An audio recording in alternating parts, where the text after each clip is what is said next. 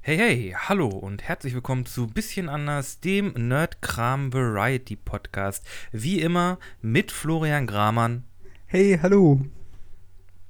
Und ich bin Nikolas Sievert. Und als zweiten Punkt auf der Tagesordnung das Intro.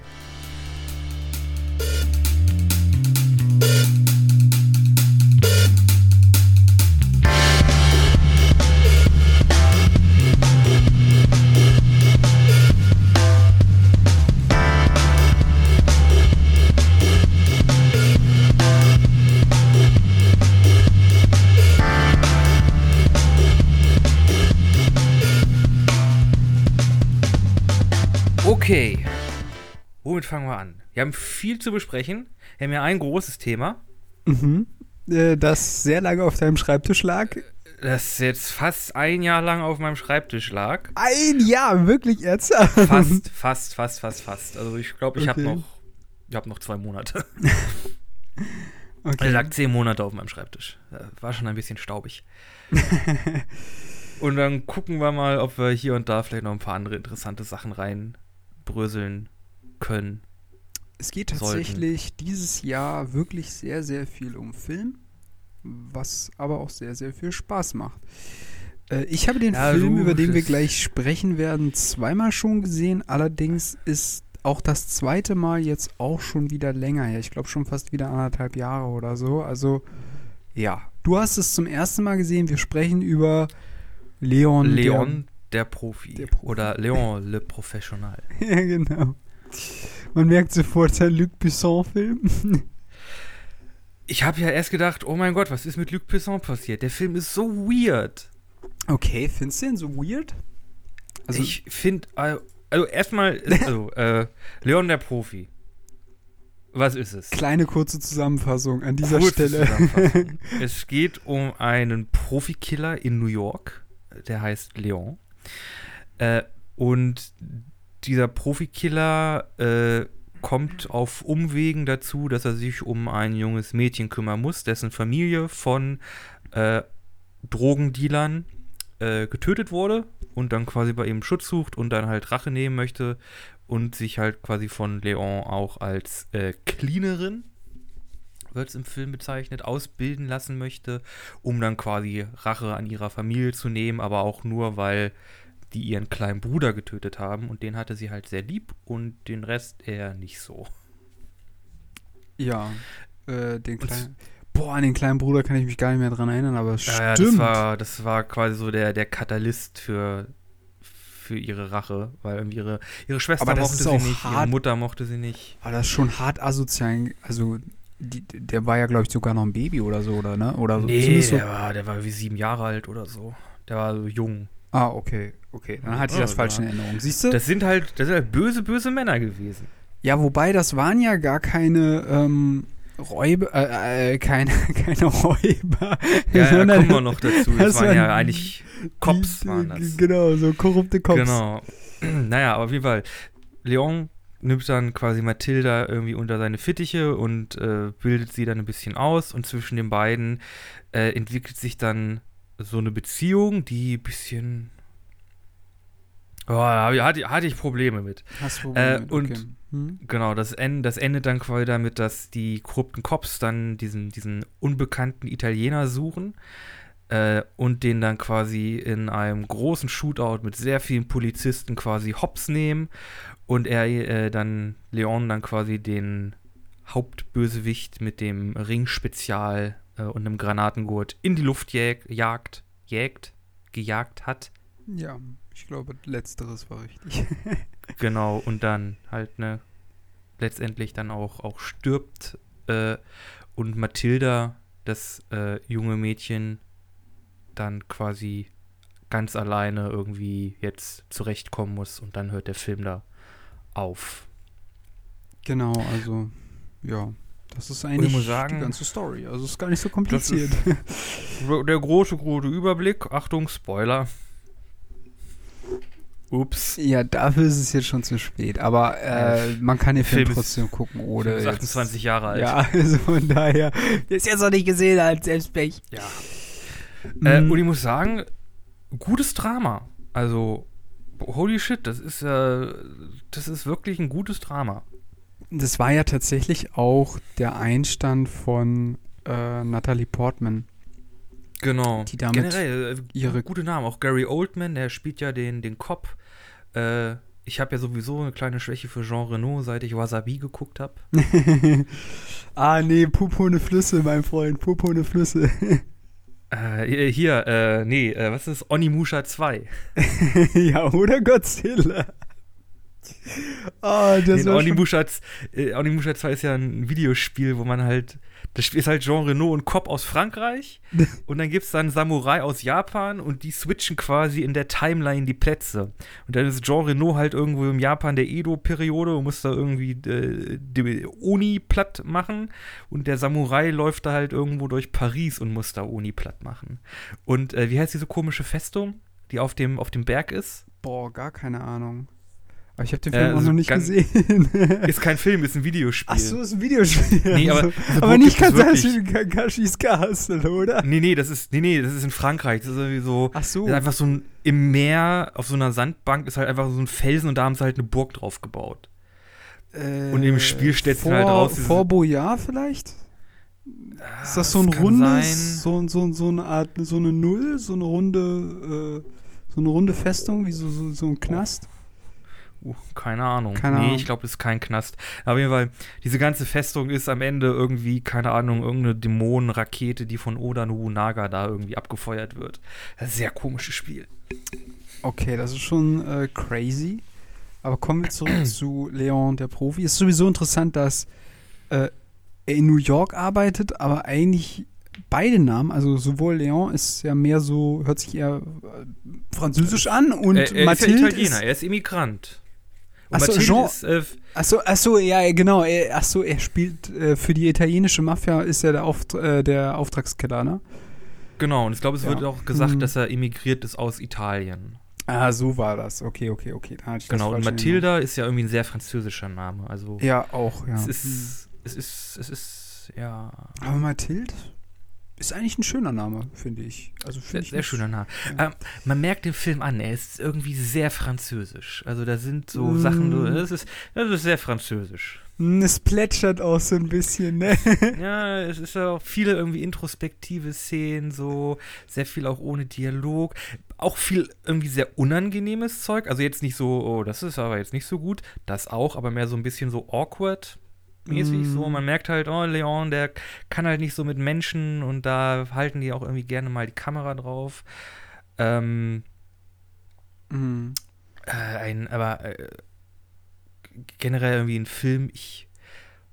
Oh, ich habe schon ein paar Probleme damit. Also der hat viel Gutes, aber auch viel Probleme. Hm. Also, ich finde den tatsächlich gar nicht so spektakulär. Also, Nee. so, so ist für mich das Gefühl. Also, Ja. es ist, ähm, es ist ein, ich weiß, es ist ein guter Film, aber ich finde, er ist nicht so, wie soll man sagen? Also, es, er hat jetzt nicht so eine Herausstellung, also er hat jetzt vielleicht in, es gibt nicht so eine Szene oder eine, eine bestimmte Sache, die, die so hervorsticht und was den, was den Film dann irgendwie ausmacht, was man aus anderen Filmen kennt. Ist sehr geerdet. Also es ist jetzt Ja. nicht wie irgendwie äh, das Born-Ultimatum, dass es da jetzt irgendwie super Kampfszenen gibt, die irgendwie durchchoreografiert sind oder irgendwie so John Wick-mäßige Mhm. Shootouts. Ist sehr geerdet. Wie du, es plätschert halt so ein bisschen vor sich hin, ne? Es ist halt wirklich einfach der Typ, so der macht das, was er, ja, er macht halt das, was er macht, ne, Leute umbringen, extrem gut. Aber das nimmt auch gar nicht so viel Platz in dem Film ein. Es ist halt wirklich mehr so, so ein Ding, oh, wer ist Leon? Äh, wie ist seine Beziehung zu Mathilda? Wie entwickelt die sich?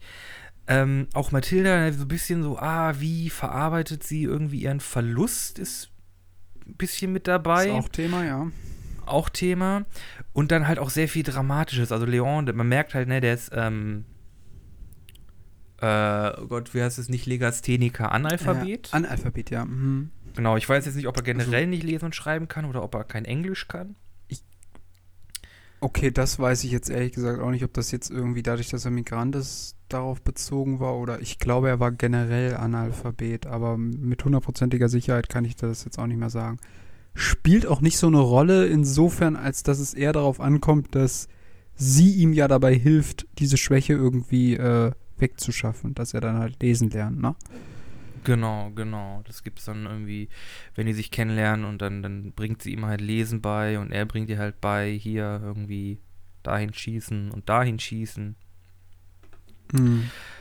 Und äh, ja, so, wie gesagt, genau, der Film hat halt nicht dieses irgendwie Ausstehende, irgendwie, der ist halt, der, der passiert halt, bis dann halt zum Ende hin halt wirklich irgendwie Sachen explodieren und da irgendwie Häuser halb eingerissen werden und irgendwie äh, Foyers explodiert werden. Aber dann ist der Film im Grunde auch schon vorbei. Mhm. Ja, ja, aber das ist ja mal oft so, dass es entweder gibt so ein abruptes Ende oder es gibt so ein Ende, wo du dir denkst so, ja, okay, das war's jetzt. Das ist so für mich immer wieder französischer Film, wo du dir jedes Mal so denkst, so, du, das wie, ist jetzt hä, das was, Ende. Was ist, was ist, jetzt gelöst? ja, genau. Es ist, in der Regel ist nicht so richtig was gelöst. Oder es ist auch, also die Franzosen sind kein Freund von Happy Ends. Also nee. klar, das gibt es auch, aber das gibt es in der Regel nicht. Also die Franzosen sind sehr realistisch auch. Also für sie muss eine Geschichte nicht zwangsläufig gut ausgehen und es muss auch kein endgültiger Schluss für den. Es muss nicht alles auserzählt werden. Vielleicht auch das. Ich kann das nicht erklären, ja, aber genau. das ist so es ganz ist, speziell. Es ist, es ist irgendwie dieses, diese komische Mischung aus. Der Film hat ein sehr offenes Ende. Ja. Und der endet sehr abrupt. Ja, ja, genau. Entweder das das ist ja wirklich. Ne, sie versucht ja dann, dann nochmal zu dieser, zu dieser Schule dahin zu gehen und zu sagen, ja, oh, hier, das und das ist passiert, aber die glauben ihr dann halt nicht. Und dann geht sie raus, pflanzt da Leons Pflanze ein, die halt auch nochmal die halt auch durch den ganzen Film quasi mitbegleitet, irgendwie so, oh, das mein einziger Freund, hat keine mhm. Wurzeln, stellt keine Fragen, ist immer glücklich. Eine Platz, ähm, ja. Genau, und Solange sie sagt halt, ja, solltest, genau, also kann, hat keine Wurzeln, da solltest du sie einpflanzen, da kann sie Wurzeln schlagen. Und das ist dann quasi das, was sie ganz am Ende macht, ne? Dann im Park buddelt sie diese Pflanze ein und dann finito. Hm. Ja, äh, das ist ja auch irgendwie so ein, ähm, ja, so eine Art Anker, ne? Also äh, für die beiden innerhalb dieser Beziehung zueinander, weil irgendwie hat sie ja auch so Eltern, die eigentlich sich gar nicht so wirklich um sie gekümmert haben, sie wohl auch irgendwie geschlagen haben, zum Teil wohl auch. Ähm, mhm. und also sie hatte da nicht so eine gute Identifikationsfigur. Und irgendwie nimmt Leon da ja auch irgendwie diese Figur ein. Andererseits ist er ja auch in der äh, Mensch, also in der Beziehung zu anderen Menschen halt extrem schwach irgendwo auch. Auch verhandlungstechnisch, weil er ja auch nicht lesen und schreiben kann. Also er weiß auch teilweise gar nicht, was genau. ihm da angedreht wird, so ein bisschen.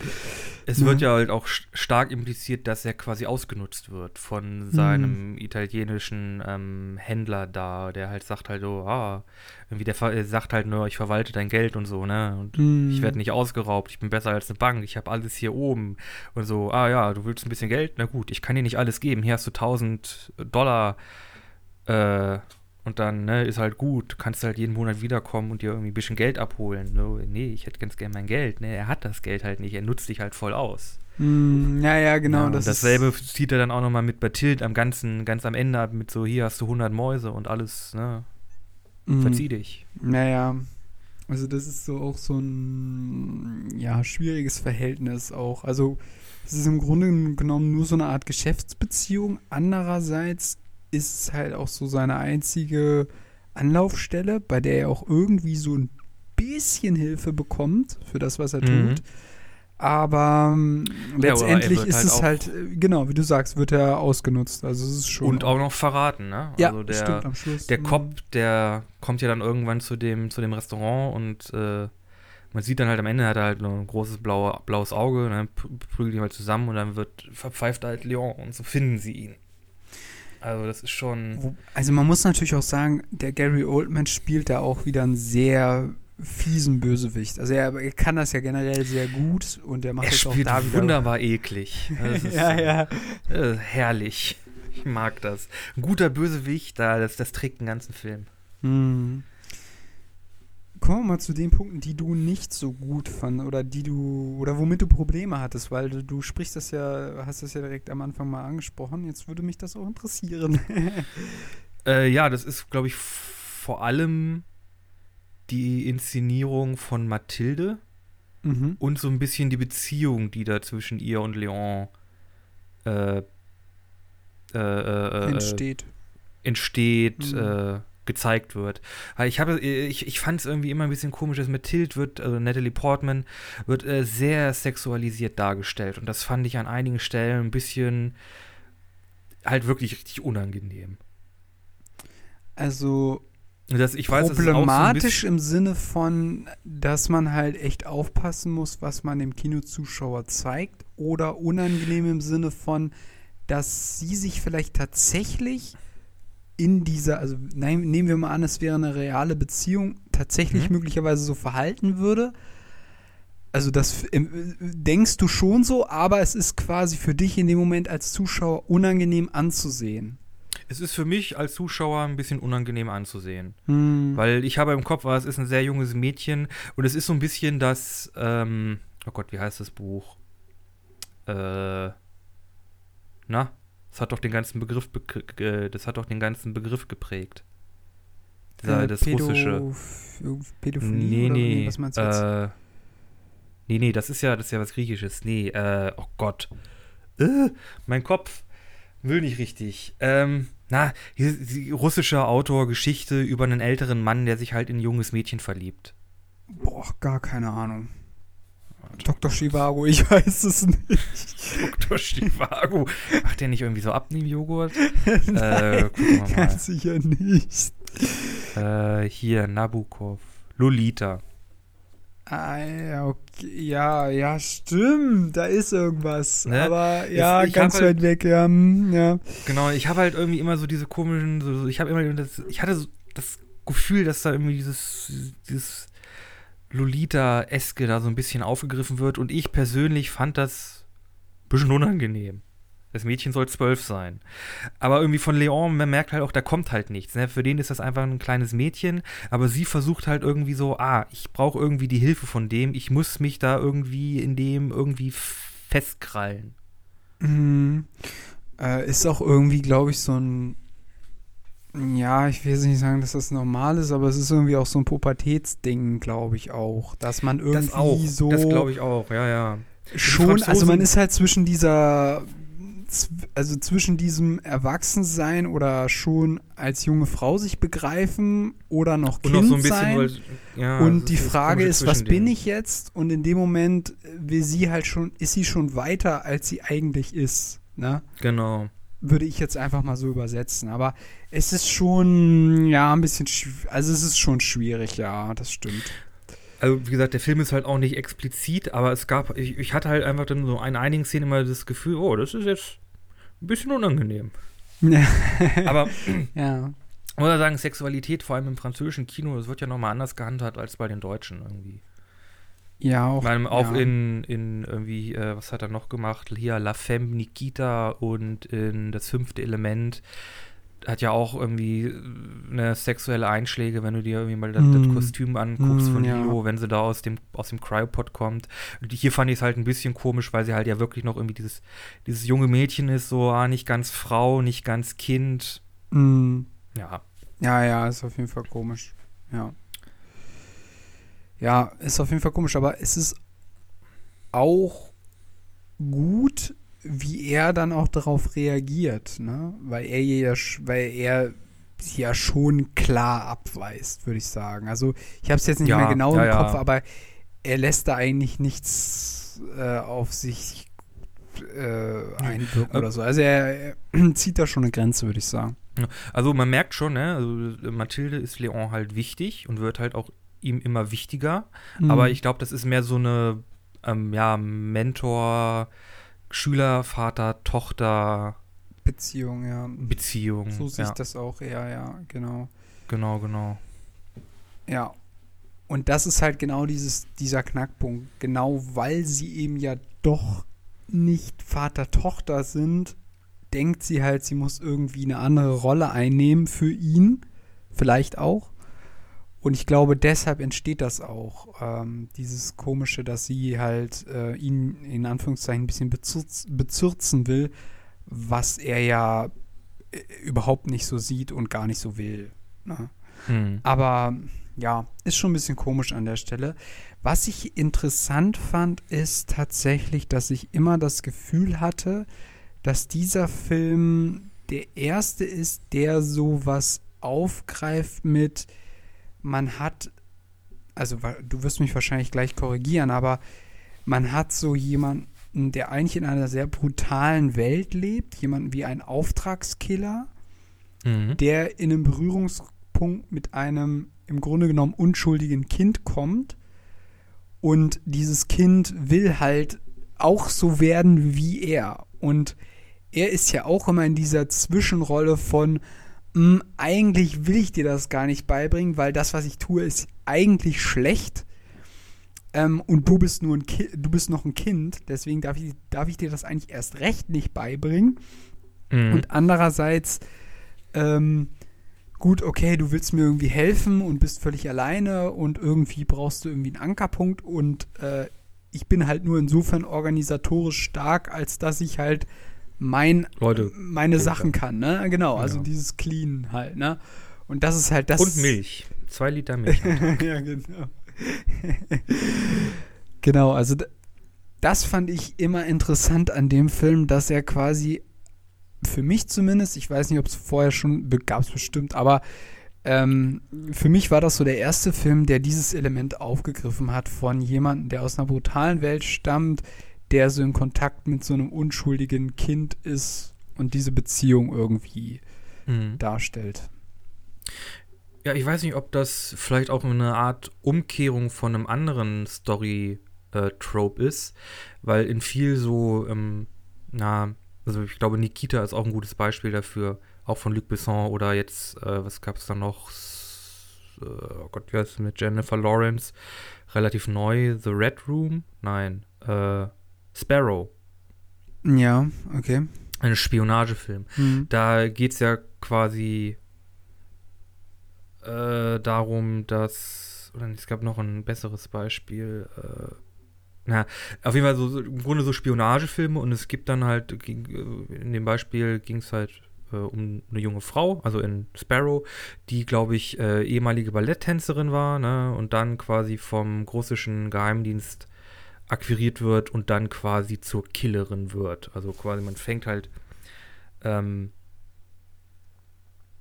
äh, äh, mit einem Erwachsenen und mit einer erwachsenen, unschuldigen Figur an und die wird dann quasi zum eiskalten Killer. Mhm. Ja? Ja, aber da ist Und halt, ich glaube, ich habe gerade meinen Punkt selbst revidiert, weil das ja im Grunde der gleiche, weil das ist ja im Grunde der gleiche Verlauf. Und alles, was ich vorhin gesagt habe, ist einfach irrelevant. Ups. Äh, nee, nicht ganz, aber da hast du ja den Unterschied, dass. Also, ich will jetzt nicht sagen, dass es nicht genauso schlimm ist, aber ich finde es nicht ganz so schlimm, weil die Person vielleicht schon so 18 ist und schon so ein paar Jahre mehr auf dem Buckel hat als jetzt so eine Zwölfjährige. Mhm. Aber, ähm, also es ist eben klar, also nur um das klarzustellen, es ist beides schlimm, wenn Menschen irgendwie dazu gebracht werden, in eine brutale Welt einzutauchen und Auftragskiller zu werden. Ähm, da, um das klarzustellen. Aber äh, wenn jemand schon, ja, ich sag mal so 18 ist, dann, ah, dann geht das immer noch ein bisschen besser, als jetzt, wenn jemand 12 ist. Aber ähm, ja, also es ist ein interessanter Film. Ich mag auch ähm, den. Oh, jetzt muss ich den Hauptdarsteller jetzt den Namen. Gero Jean Reno. Jean Reno. Oh mein Gott. Hilfe. okay, ich mag ihn auch in dieser Rolle. Verdammte Axt. Ja. Und ich finde auch, Natalie Portman macht ihre Sache dafür, dass sie noch eine sehr jüngere, sehr junge Schauspielerin ist, zu diesem Zeitpunkt auch Mhm. sehr, sehr gut. Das stimmt, das stimmt. Ich muss sagen, es gibt auch einige Sequenzen in dem Film, die sehen einfach super aus. Also vor allem der Anfang ist mir sehr, sehr gut aufgefallen, wo halt, also die Anfangsszene, ne, ist ja quasi im Grunde, ne, Leon kriegt halt seinen Auftrag Mhm. Und das ist halt einfach in super Close-Ups geschossen. Also man sieht irgendwie seine Brille, man sieht irgendwie den Mund von seinem Auftraggeber, man sieht die Reflexion von seinem Milchglas, man sieht irgendwie seine Hände, wie sie irgendwie an dem Glas festhalten. Das ist alles super klaustrophobisch geschossen und rein visuell, also äh, rein vom, vom Bildausschnitt, vom nee, Blocking ist es, glaube ich, fand ich das super. Auch Hm. die Anfangsszene, wo er dann da die Leute ausschaltet und man sieht ihn halt einfach nicht, fand ich sehr gut. Aber das zieht sich nicht durch den ganzen Film durch. Es ist halt ein Drama und kein Action-Killer-Film. Ja. Ja, ja, aber das, ich glaube, das könnte es auch nicht sein. Weil dann ähm, kann, glaube ich, das, was wir halt schon jetzt die ganze Zeit besprochen haben, nämlich diese Beziehung zwischen den beiden nicht wirklich sich Mhm. entwickeln. Also es ist nicht so ein, ähm, wie soll ich sagen, so ein hastiger oder so ein, so ein verhetzter Film im Sinne von, wie du es bei einem Logan hattest, wo Mhm. ja auch ein junges Kind dabei ist, die aber im Grunde genau, genommen auch total brutal ist. Ähm, aber äh, du hast also nicht dieses nicht die ganze Zeit dieses Flüchten durch, durch den Film. Also, dass du die ganze Zeit auf der Flucht bist, die ganze Zeit müssen die Häuser wechseln, sitzen wieder in einer Bahn, dann wieder in einem Auto. Äh, und die Leute kommen eigentlich gar nicht zum Stillstehen oder mal zum Durchatmen, sondern du hast was ganz anderes in dem Film. Und das ist eben dieses auch, dass einfach versucht wird, so eine Art neuen Alltag zu schaffen zwischen den beiden. Äh, und ich glaube, deswegen kann der auch gar nicht so sein, dass man jetzt die ganze Zeit so eine Kette an Action-Szenen hat, wo dann vielleicht Mhm. mal so 10 Minuten Pause dazwischen ist und dann geht's weiter. Ähm, und das will der Film, glaube ich, auch gar nicht. Oder, Mhm. ja. Ja. Eine Sache, die mir noch aufgefallen ist im Punkto Action, Mhm. äh, ist ein bisschen so die Gewaltdarstellung. Oder ehrlich, ehrlich gesagt, wie sich äh, Gewaltdarstellung vielleicht so im Laufe der Jahre, das ist jetzt auch, der Film ist ja, hat ja auch schon ein paar Jahre auf dem Buckel, wie sich das verändert hat. Weil in letzter Zeit fällt mir immer auf, oh, das war jetzt aber, war ja aber ganz schön gewalttätig. Also, ja, ja. das hat, das hat, beim, das hat beim Zugucken schon ein bisschen wehgetan. Ja, Und der Film ist ab was? Oh, ab 16. Ja, gut. Da wurde jetzt ein Kind traumatisiert, die Schwester wurde zusammengeschlagen, der Vater wurde umgebracht. 16 Jahre, ist okay. Und ich meine, in dem Film ist es ja, man sieht ein bisschen Blut, aber ansonsten ist das ja gewalttechnisch, ist das ja. Es ist ja. Auf einem niedrigen Ja, Level, nix. meinst du? ist ja, Ja. gar nichts. ist also sehr, sehr pragmatisch, ne? Jemand wird erschossen, ist halt ein bisschen Blut da, Mhm. aber es ist halt nicht so gewaltig, gewalttätig irgendwie. Es ist aber auch so ein, ähm, also jetzt im Laufe der Jahre habe ich so ein bisschen das Gefühl, es ist auch, also ich weiß gar nicht, ob ich das, ich meine, ich bin teilweise ja selber Fan davon, deswegen kann ich nicht unbedingt sagen, dass es Ey. negativ ist, aber Ich Sag mag, mal eine gute, ich mag eine gute Action-Szene, wo Leute richtig auf die Fressluke gehauen werden. Können auch mal gerne ein paar Zähne durch die Luft fliegen, fliegen und ein paar Knochen gebrochen werden. Am besten beim Gelenk. Aber es ist auch so ein, äh, um es jetzt mal schön auszudrücken, es ist so eine Art Gewaltfetischismus im Sinne von, ähm, also es hat sich auch sehr entwickelt durch die Kameraaufnahmen. Die Kamera ist plötzlich an Orten, wo sie früher nie sein konnte, habe ich das Gefühl. Mhm. Also allein, wenn man sich, also das ist natürlich auch übertrieben und eine Parodie von Gewalt, in Anführungszeichen, äh, wenn man sich diese Anfangssequenz von Deadpool reinzieht, da hast du ja eine Kamera, die im Grunde genommen nicht real ist, weil sie irgendwie dreidimensional CGI. durch den Raum durchfliegt. Ja. Und das war Genau. ja früher insofern überhaupt nicht denkbar. Das hat man sich ja so nie irgendwie ausgemalt. Und das hat auch dazu geführt, glaube ich, dass ja jetzt Dinge möglich sind, die früher nicht möglich waren. Und dadurch kann man Gewalt auch anders darstellen.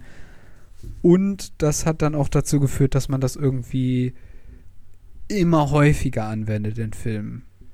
So, vielleicht. Ich weiß es nicht. Also, ich, das ist jetzt mal wieder aus der hohlen Hand so eine Mhm. Theorie von mir. Ja, nee, ich glaube schon, dass da auch einmal inszenatorisch einfach mehr möglich ist und Ja, mit, mit äh, Tarantino, ne, Gewaltorgien. ja, gut. Machen einfach Spaß, ne? Ich meine, ein der hat auch einen Fußfetisch, von daher. Ja, gut, das, ist, das ist einmal dahingestellt, ne? Was, du Äh, hast das angesprochen. nee, du, ich, sage auch immer noch, dass er den hat, aber das heißt nicht, dass seine Gewaltorgien nicht geil sind.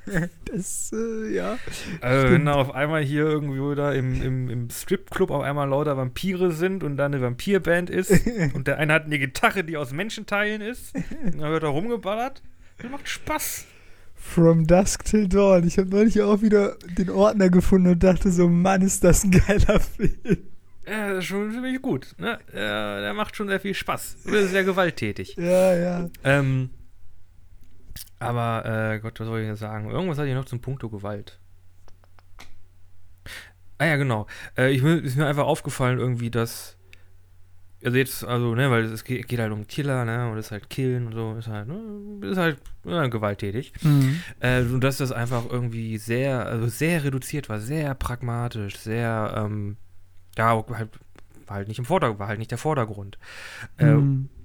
und das halt irgendwie so Hypergewalt oder sehr realistische, na, obwohl, nee, Hypergewalt irgendwie mittlerweile sehr irgendwie an der Tagesordnung ist. Und das fällt mir irgendwie, irgendwie auf in letzter Zeit immer so, oh, hm, er war aber sehr gewalttätig. Zum Beispiel jetzt gab es eine Serie, eine Animationsserie über ähm, so eine Fantasy-Animationsserie, Legend of Vox Machina, basiert auf einem D&D-Spiel Mhm. oder D&D-Kampagne.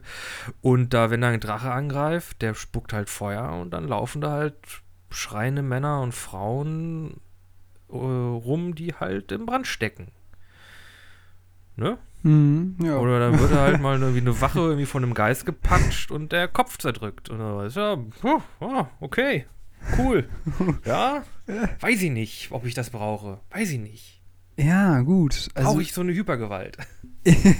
Da finde ich den Leon, dann finde ich den, diesen, diesen, die äh, Variante, wie sie in Leon gemacht wurde, irgendwie ein bisschen eleganter.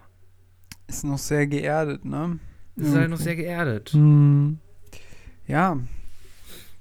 Ist halt auch immer, deswegen ist es ja, glaube ich, auch interessant, dass wir immer wieder uns aus so ein paar alte Streifen äh, uns vorknüpfen und auch immer mal wieder Vergleiche ziehen zur Jetztzeit. Also es hat vielleicht auch tatsächlich ein bisschen was zu tun, dass Gewalt auch immer wieder jetzt mehr in komödiastischen Filmen verwendet wird, also quasi ja, eher als witziges Element genutzt wird, als als tatsächliche Gewalt im ernsten Sinne. So.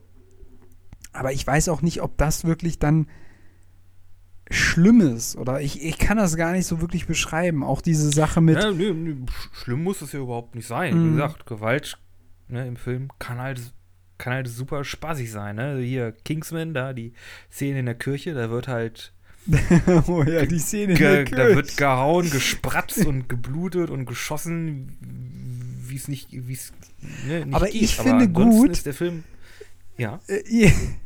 Entschuldigung, dass ich hier unterbreche, aber ich finde Nö. gut, äh, dass man bei Kingsman in dieser vorletz kurz vorletzten Szene da, wo, wo die ganzen Köpfe in die Luft fliegen, dass man da statt dann wirklich das Blut genommen hat, nur so, so eine Konfetti, so, so, hat, ne? so, ja, Ah. so.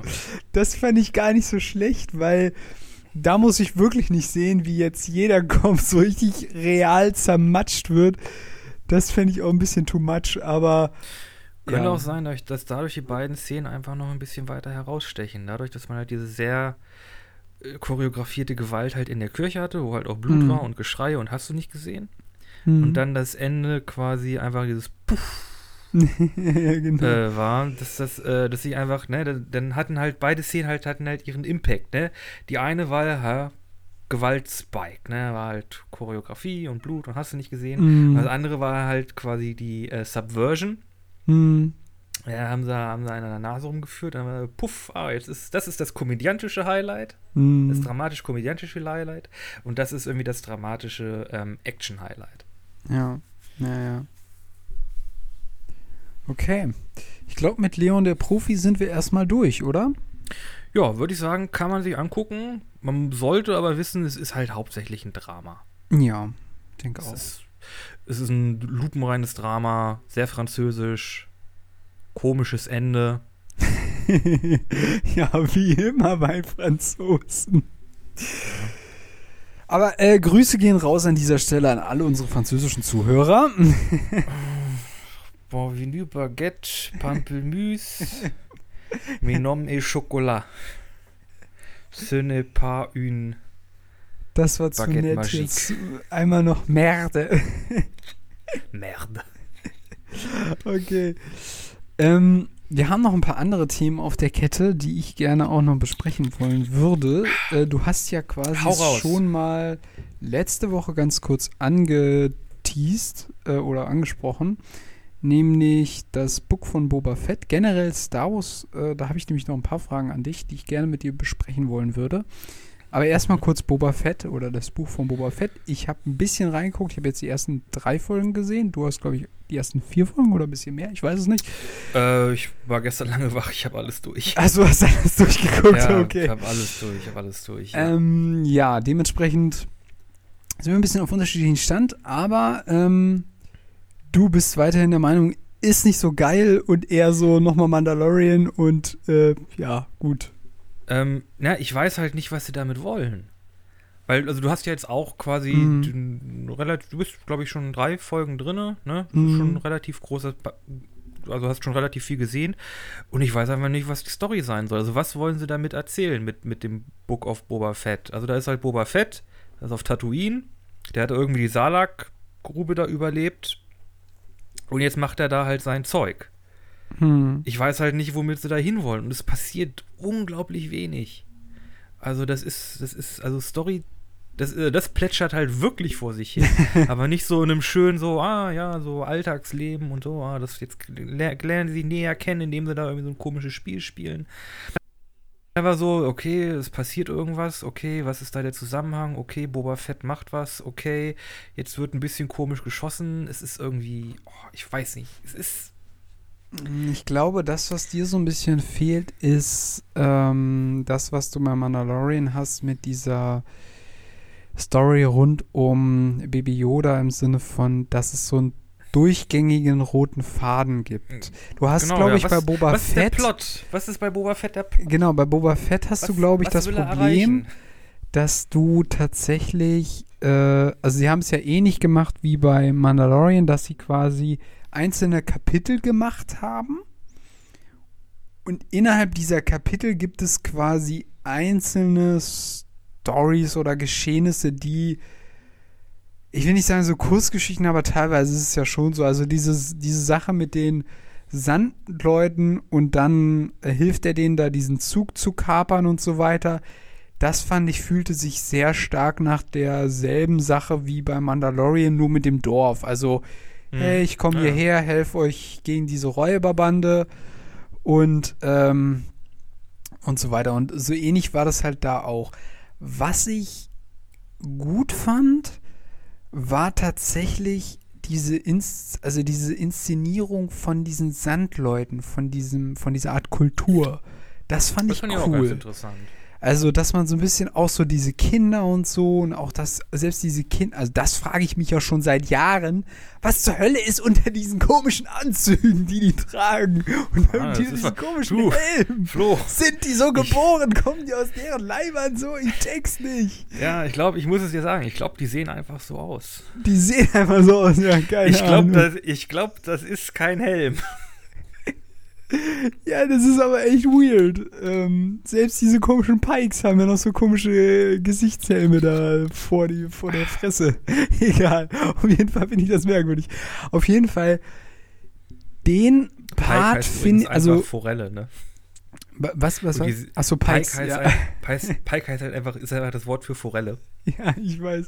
Und die sehen halt aus wie Fischmenschen. Ist sowieso geil, wenn man Star Wars sieht, wo, wo dann immer so diese angemalten Aliens kommen, ne? Oder einfach diese Aliens, Ja, denen man so einen, Kopf, ist- so einen anderen das ist- Kopf aufgesetzt hat. Genau, ja.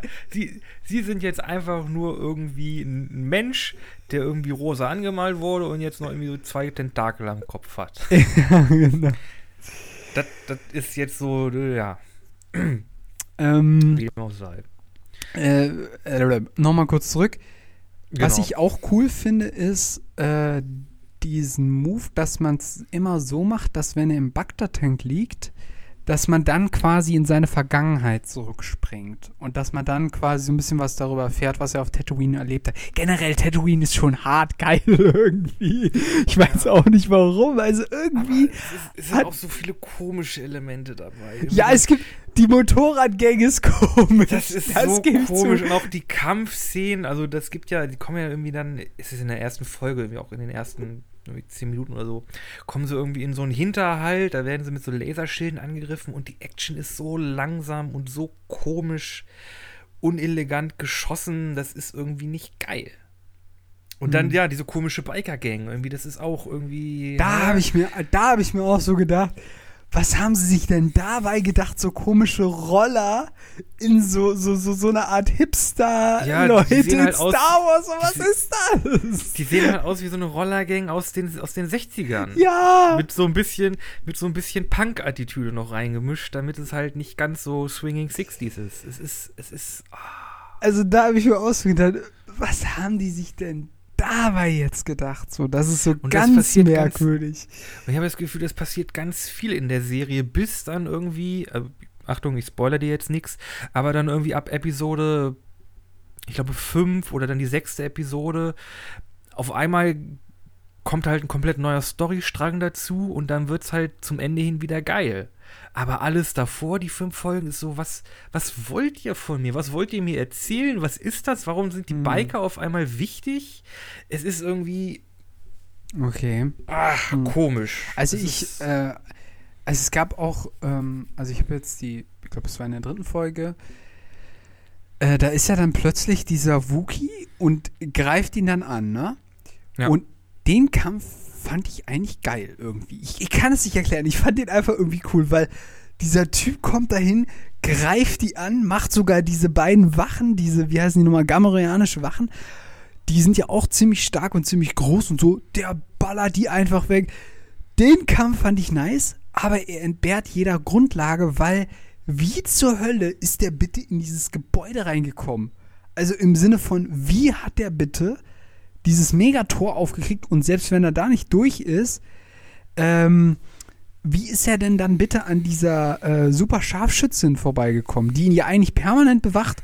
Und wie ist er an den gamorianischen Wachen vorbeigekommen? Und wie Ja. ist er noch an der Biker-Gang vorbeigekommen? Also wie, ja, was? es, es ist, ich weiß nicht, also. So, also das ist halt so, mm, ja, okay, äh, was passiert da gerade? Also, da gibt es doch so ganz viele unausgesprochene Dinge, die einfach so passieren, wo du dich im Nachhinein so fragst, okay, hm, gut. Ja. Äh, Ich weiß nicht, ich, ich, also wie gesagt, ich fand Book of Boba Fett irgendwie, das war nicht mein Bier. Ich fand das komisch. Ich wusste nicht, was sie wollten. Und dann irgendwie ab der, ab zum letzten Drittel hin wird es eine ganz andere Story. Ich, ich, äh, ja, keine Ahnung. Ich hoffe, Obi-Wan wird besser. Ich hoffe auch. Hast du den Ui, Trailer ui, ui. mittlerweile gesehen? Äh, nein, nein, immer Nein, noch nicht. Ach, Nico. Ähm, aber, Wenn du willst, kannst du mir erzählen, was drin vorkommt. habe ich doch schon letztes Mal. Ach ja, genau. Ähm, sehr zu empfehlen, Trailer Bo äh, Obi-Wan Kenobi. Ähm, äh, äh, Boba Fett. Ja, äh, eine Sache noch zum Soundtrack. Der ist, ja, der also, ist wieder, der, der ist wieder gut. der ist gut, aber ich finde, äh, diesen, dieses Main-Theme oder was du halt am Ende immer hast, wenn das Outro kommt und so, oder wenn das äh, äh, der, der Titel eingeblendet wird, ähm, Klingt, sehr, klingt sehr nach The Mandalorian. Jein, ich finde, es klingt fast wie so eine Art Gangster-Serie, aber die könnte genauso gut auch in einem Viertel in den, in den Bronx spielen, in New York oder weiß der Geier wo.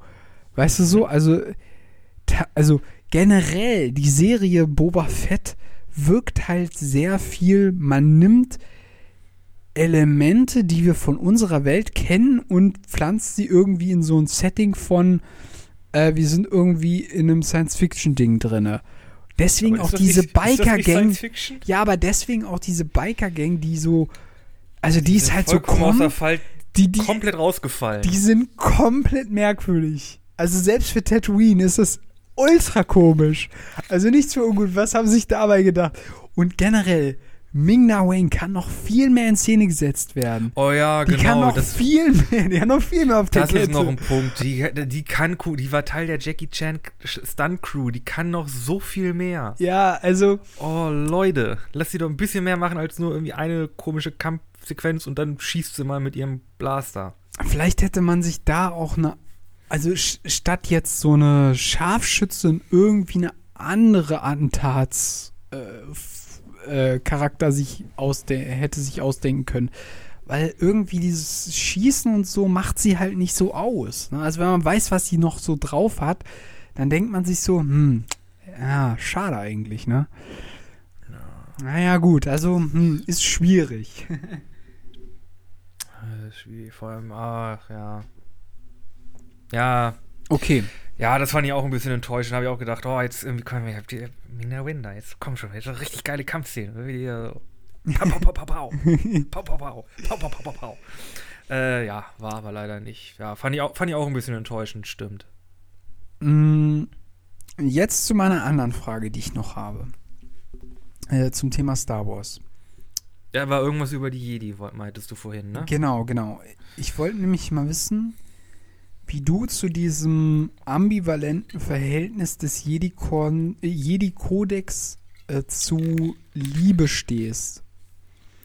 Weil ähm, ich finde das eigentlich sehr interessant, weil äh, also immer, wenn man auf Jedis trifft oder alles, was wir jetzt, ich sag mal, aus den Filmen, aus den Büchern und so weiter kennen, da wird ja immer wieder gesagt, dass man im Grunde genommen keine emotionalen Bindungen aufbauen soll. Weil Liebe und Zuneigung gleichzeitig zu Hass und Verzweiflung führen kann und damit zum, die, die Öffnung zum dunklen Pfad quasi gegeben ist. Ja. Und gleichzeitig ist halt immer wieder, äh, natürlich vor allem halt auch in der, in der ursprünglichen Trilogie, also in den äh, äh, 4, 5, 6, hast du ja eigentlich schon auch viele Liebeselemente. Wobei man da sagen muss, dass da natürlich diese alte Macht-Liturgie nicht so zum Tragen kommt. Vielleicht noch ein bisschen durch Yoda, aber nicht mehr so sehr. Aber wie stehst du zu diesem Verhältnis mit diesem Liebesding? Weil das ist echt ein Problem bei den Jedis irgendwie. Also ich finde generell, dass dieses Jedi-Getue mit so, oh, keine Emotionen, keine Bindung, keine, äh, keine Gefühle, absoluter Bullshit. Das ist emotionales Zölibat, was einfach, keine Ahnung, aus irgendwie religiösen Gründen sich halt in dem Setting irgendwie ähm, so entwickelt hat, dann halt im, im Laufe der, der, der Star Wars-Geschichte. Mhm. Äh, weil die Jedi, also die Macht, die existiert halt, ne? Im, im Star Wars-Setting. Mhm. Die Jedi, das ist halt eine Art, wie man halt quasi mit dieser Macht umgeht. Das ist Mhm. eine, die Jedis sind ein religiöser Orden. Das ist eine Kirche, das sind Kriegermönche. Mhm. Ja. Äh, und bei den Sith äh, ungefähr das gleiche, nur dass die halt äh, quasi irgendwie versuchen, irgendwie so einen Kodex, so Organisation, halt auf ähm, halt mehr so aus dem Individuum heraus. Ne? Man halt nutzt halt die Macht als Werkzeug, um das zu erreichen, was man erreichen möchte. Mhm. Und das sind Ideologien. Ja, aber das ist ja jetzt mehr so ein. Ja, wie soll ich sagen? Du bist sehr realistisch. du gehst sehr realistisch an die Sache ran. Also, das stimmt natürlich, klar. Also, es ist eine Geschichte und das baut quasi so darauf auf. Das ist quasi diese unterschiedlichen Denkströmungen, sage ich jetzt mal. Man kann es auch, also, ja, im Grunde genommen ist es vielleicht nicht unbedingt Ideologie, sondern eher Religion, vielleicht auch. Das ist eine Religion, genau. Ähm, wobei der, die Übergänge sind ja fließend, aber das ist nochmal ein anderes Ja. Thema. Aber ist auch egal. Auf jeden Fall, ich finde diesen Gedanken aber auch irgendwie immer wieder interessant. Sagen wir es mal so. Also ich sage nicht, dass ich das für richtig halte oder dass ich daran glaube oder so ein Quatsch. Das ist ja, das ist ja Schwachsinn, weil das ist eine Geschichte.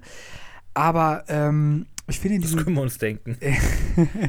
aber ich finde diesen Gedanken halt interessant, dass man halt, ähm, das ist ja auch dieses, dieses Problematische, weil ich habe zum Beispiel jetzt neulich so einen Trailer zu Star Wars The Old Republic gesehen und da geht es darum, dass eine junger Jedi, also oder ein, ein machtnutzendes Kind relativ früh, wie das halt so üblich ist, aus den Familien herausgerissen wird und dann zum Orden der Jedi gebracht wird. Und ich finde, das ist eigentlich immer wieder etwas, was den Jedis eigentlich auf die Füße fällt. Weil, wenn es tatsächlich nicht unmittelbar nach der Geburt passiert äh, und quasi nicht die, also wenn die Kinder schon ein bisschen größer sind, haben sie halt diese Bindungen zu ihren Eltern, zu ihren Geschwistern. Und wenn sie da herausgerissen werden. Ja, das war das Problem mit Anakin. Genau, also dann ist halt diese, diese, diese Problematik, dass halt diese ähm, Gefühle diese, für diese Person halt da sind und dass du dann halt die halt auch nicht mehr wegkriegst, aus logischen Gründen. Ähm, und dann kommst du da halt nicht mehr raus. So, verstehst du, was ich meine? Also irgendwie kann ich mich gar nicht Ja, mehr ausdrücken, aber das ist halt irgendwie Ja, so. gesagt, Also, also da, dann sagen- fällt einem denen das halt immer, halt immer auf die Füße. Also dieses Rausreißen der Kinder aus den Familien. Dann lass die Kinder doch einfach da drin. Dann werden, kommen sie halt nicht zum Orden der Jedi. Dann sind sie vielleicht Machtnutzer. Den Jedi ist eine ganze Menge fertig. auf die Füße gefallen. ja gut, das bleibt sich unbenommen. Also die Jedi waren jetzt, waren jetzt auch nicht gerade die schlausten Leute. Also wenn man, also die waren, die wollten schon, die wollten auch viel nicht sehen, viel nicht tun, viel nicht hören. Ähm, und man hat ja letztendlich, also wenn man, man muss sich da was angucken, man sieht ja, wo es hingeführt hat. Aber ich finde auch, ja, dieses Jedi, dieser Jedi-Kodex so, keine Emotion, keine Bindung, keine Liebe. Also ich persönlich finde es schwachsinnig. Hm. Das bringt doch nichts. Das ist, das ist emotionales Psylibat. Äh, nee. Was, was willst du davon erreichen? Das bringt ja auch kein Gleichgewicht. Das heißt ja immer Gleichgewicht. Aber Gleichgewicht ist halt ne bisschen dunkel, ein bisschen Dark Side, bisschen Light Side. Das ist Equilibrium. Das ist Gleichgewicht. Ja, das ist ja auch dieses. Das ist ja auch so ein Punkt, der wird immer wieder mal angesprochen in äh, Star Wars. Ja, ja. Also was die Jedis eigentlich wollen und was sie dadurch, wie sie die Macht nutzen, nicht können. Ne? Also dieses mit dem Gleichgewicht, das geht halt nicht auf. Ne? Äh, und das ist ja das Interessante oder das, womit halt die Bösen oder die Sith immer wieder ja, werben oder interessant werden, weil sie halt immer argumentieren, lass doch deinen Gefühlen freien Lauf. Sie sind Teil Ja, deiner Identität Teil oder dir, ja. genau, Teil von dir. Und das ist ja quasi auch etwas, glaube ich, was auch. Darum mag ich die auch so sehr. Ach so, ja. Du bist eigentlich kein Jedi, du bist ein Sith. Ja, ich bin irgendwo in der Mitte. du bist irgendwo, du bist so mehr, ähm, äh, Äh, Mace Window. Ja, wenn, wenn, so, keine Ahnung. Ich keine hätte, Ahnung. ich hätte auch wirklich mal die, ich hätte wirklich mal Lust, irgendwie so Star Wars Media Property, irgendwie Serie, Film, Animation, hast du nicht gesehen, äh, zu äh, mit, mit ein bisschen Budget zu sehen, wo es halt einfach geht, ja, jo, hier, Grau Jedi, Dark Jedi. Mach mal. Gib mir mal jetzt wirklich das Equilibrium. Wie sieht das aus, wenn wirklich jemand irgendwie auf beiden Seiten ein bisschen spielt? Hm. Ja, ja, das haben sie ja im Grunde genommen mit Ray versucht, aber das ist auch so ein bisschen schwierig. Aber Das ist ja voll nach hinten. ja, ja, ich weiß, aber ähm, ja. Ähm, Also, weil, aber da ah, haben sie sich auch, da haben sich auch nichts gut bei, da haben sie sich nichts, nichts bei gedacht. Aber lassen wir das. Nee. Ähm, aber was ganz interessant ist, ist ja, was viele ja auch nicht wissen, im Übrigen auch interessant für die Obi-Wan Kenobi-Serie, die jetzt kommen soll, dass zumindest in Star Wars The Clone Wars es ja so war, dass er eigentlich ja auch fast eine Liebesbeziehung zu einer Mandalorianerin hatte. Sogar zu der ähm, ja, Premier- Königin. Königin, Königin, Premierministerin, ich weiß es jetzt nicht mehr genau. Irgendwie so. Mm, Und das fand ich ganz interessant, weil ihn das halt auch wieder von einer ganz anderen Seite gezeigt hat. Eben nicht als den Lehrer, den wir aus den Episodenfilmen kennen, der Anakin die ganze Zeit tadelt dafür, dass er irgendwie eine Beziehung zu Padma hat, aber er im Grunde genommen früher auch eine hatte und beinahe gar kein Jedi mehr geworden wäre. Und das finde ich interessant, ob sie das möglicherweise wieder aufgreifen könnten. Ich glaube aber nicht, dass es kommt. Also könnte sein, aber ich weiß auch ehrlich gesagt nicht mehr, ob die vielleicht sogar in den äh, in der Serie, also Star Wars The Clone Wars, ob die da gestorben Ob die ist. vorkommt. Ähm, Das- ich glaube ja. Die ist, glaube ich, gestorben, glaube, ja. Man, wir wissen ja schon, in Mandalore wurde ja, Ja, doch, stimmt. wurde ja ja, komplett bombardiert. Das ist ja platt gemacht und es haben ja nur die Leute Ja. Von diesem. ähm, von dem Mond da irgendwie überlebt. Das war ja dann diese irgendwie Sekte und einige, ähm, einige weitere, die halt nicht auf, auf dem Planeten waren, haben überlebt. Genau, das war die, die auch. Das ist ja dann Bo-Katan und so. Und äh, Genau. die Black Watch, zu der dann auch der Mandalorianer. Wer ist der Din Djarin gehört? Hm. Ja, genau, das, ähm, genau. Ja, stimmt, die ist gestorben, ja. Hm, ja, schade eigentlich. Aber trotzdem finde ich es ein interessantes Element und ich finde es auch interessant, dass, ähm, äh, also ich, also ich finde es halt bei Yoda ist es halt auch immer so ein Ding. Bei Yoda ist irgendwie, äh, der macht immer allen Vorwürfen, aber er ist halt auch irgendwie so 300 oder 1000 Jahre alt und er hat immer mit Menschen zu tun und Menschen sind halt fucking emotionale Wesen so. Also wie sollen die, habe halt Gefühle. wie, soll ich dagegen machen? genau, also wie sollen die irgendwie ihre Gefühle im Zaum halten? Also was ja ganz interessant ist oder was, was ich auch für ri tatsächlich richtig halte, ist, dass man sich besser konzentrieren kann und dass man tatsächlich meiner Ansicht nach auch besser kämpfen kann, egal in welcher Form, wenn man die Emotionen weglässt. Ähm, Emotionen, davon bin ich auch überzeugt, sorgen halt dafür, dass du Stärke kriegen kannst, aber sie kann, können auch dafür sorgen, dass du halt, äh, wie soll man sagen, unaufmerksam wirst für bestimmte Sachen. Und dann kann das Ganze schnell nach hinten losgehen. Aber ist vielleicht auch wieder Bullshit von mir. Ja, äh, es gibt ja übrigens, äh, äh, äh, äh, also es gibt auch Haupt äh, Jedis aus, äh, nee, das war glaube ich nicht in den Haupt, das war nicht in den Hauptfilmen, aber im Extended Star Wars Canon, bevor der ganze Disney-Kram losgeht, Hm. hatte Luke eine Frau und Kinder. Und Ah. die waren, die wurden auch Jedi und irgendwie seine Frau war irgendwie äh, die rechte Hand des oder die linke Hand des Imperators und äh, ja, war sehr beliebter Charakter. Mara Jade Skywalker. Ob sie den nochmal wiederbringen? I don't know. Halt, nein, tun, tun, tun sie nicht. Ist ja, ist ja tot, der Skywalker. Ja. Uiuiui.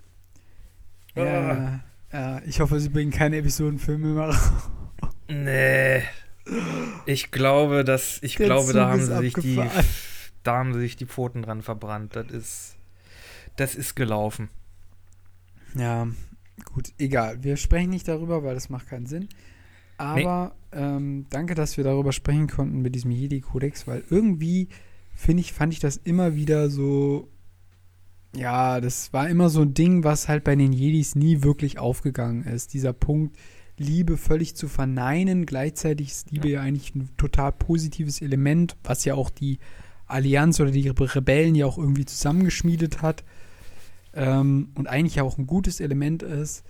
Aber das haben halt die Jedis immer als etwas Negatives betrachtet, weil es halt möglicherweise dazu führen kann, dass du zur dunklen Seite fällst. Aber ja, gut, haben wir das jetzt auch mal durchdiskutiert. das Problem? Ich weiß es nicht. Bisschen dunkle Seite, kriegst geile rote Augen, kriegst ein rotes Lichtschwert. Was willst du mehr? Make love, not war. Genau. Naja, okay. ähm, Ich glaube, wir sind durch für heute. ich denke auch, wir sind durch. Gut, dann äh, fangen wir doch mal an mit dem Ende. Äh, vielen Dank fürs Zuhören. Ich, wenn ihr bis hierhin durchgehalten habt, Daumen hoch für euch. Wir haben eine Playlist, bisschen anders 2022 auf Spotify. Da fügen wir jede Folge zwei Songs hinzu. Einen von mir, einen von Flo. Auch für diese Folge machen wir das. Flo, was hast du denn? Hast du noch was gefunden oder?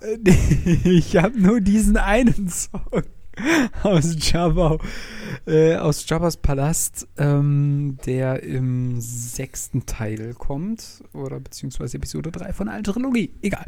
Wenn ihr wissen wollt, wie der heißt, guckt in die Playlist rein. Genau, genau. Hört rein. Was Genau, hast du ich, denn? Äh, ich habe ich hab wieder ein bisschen ABBA gehört. Ach ja, stimmt. Die, die, die Schweden, die sind einfach so schön poppig. Äh, und da habe ich mir mal rausgesucht, äh, Gimme, Gimme, Gimme. A Man After Midnight. Ja, das ist ein guter Song. Der, der, der kann schon gut, kann schon richtig ballern. Also, meine Güte. Mhm. Ich weiß zwar nicht, was sie sich mit Mamma Mia gedacht haben, aber die Alben sind schon ganz gut.